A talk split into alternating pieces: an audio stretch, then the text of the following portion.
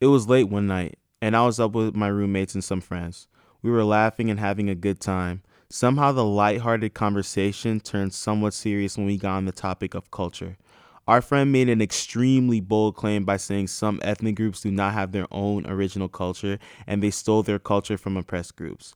While I now think this claim is ridiculous, it did make me think how oppression really changed culture for numerous ethnic groups.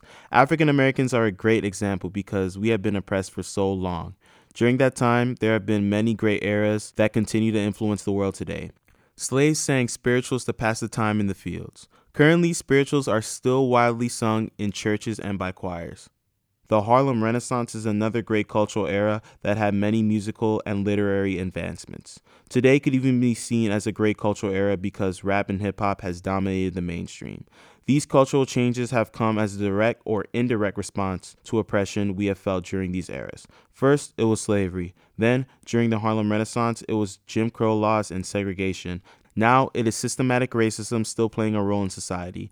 I urge you to take a deep dive into your cultural roots to see how oppression has caused your culture to change.